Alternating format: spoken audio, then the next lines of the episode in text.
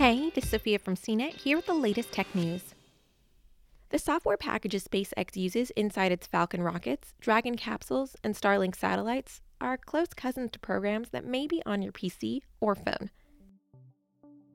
NASA astronauts Bob Behnken and Doug Hurley used the foundation of Google's Chrome browser, the most widely used browser in the world, every time they tapped the touchscreens that controlled the Crew Dragon capsule as it flew to the International Space Station on the last two days of May. And each SpaceX rocket and satellite uses a variation of the Linux operating system that powers each of the world's billions of Android phones. In a Reddit Ask Me Anything that took place as Hurley and Behnken help out on the space station, SpaceX programmers reveal how Elon Musk's company has worked to modernize its part of the space industry, a field that still relies on technology dating back decades. Software is less visible than some of the company's imagination grabbing hardware, like booster rockets that return to Earth and land themselves. But it's every bit as important because it controls all aspects of spaceflight. For example, software runs the SpaceX emergency abort sequence that lofts the Crew Dragon capsule away in the event a Falcon rocket explodes.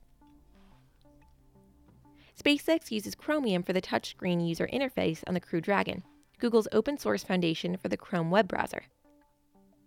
SpaceX began the effort to demonstrate its design ideas to NASA, but SpaceX stuck with it. That means a web app written in HTML and JavaScript, just like millions of websites, is showing the astronauts what they need to see and interpreting their taps and swipes. That's a departure from traditional aerospace programming methods using lower level languages. Touchscreens exemplify SpaceX's modernized computing approach. But the Dragon capsule also has more traditional hardware buttons for critical actions like responding to a cabin fire.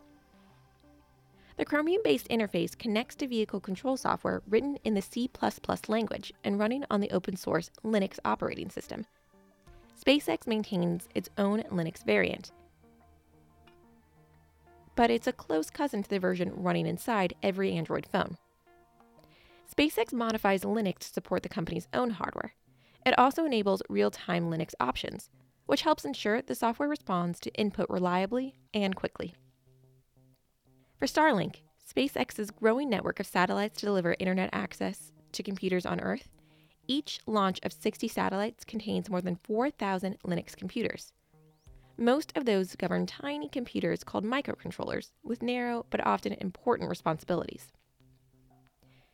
SpaceX incorporates not just modern software, but also modern software development methods like frequent updates.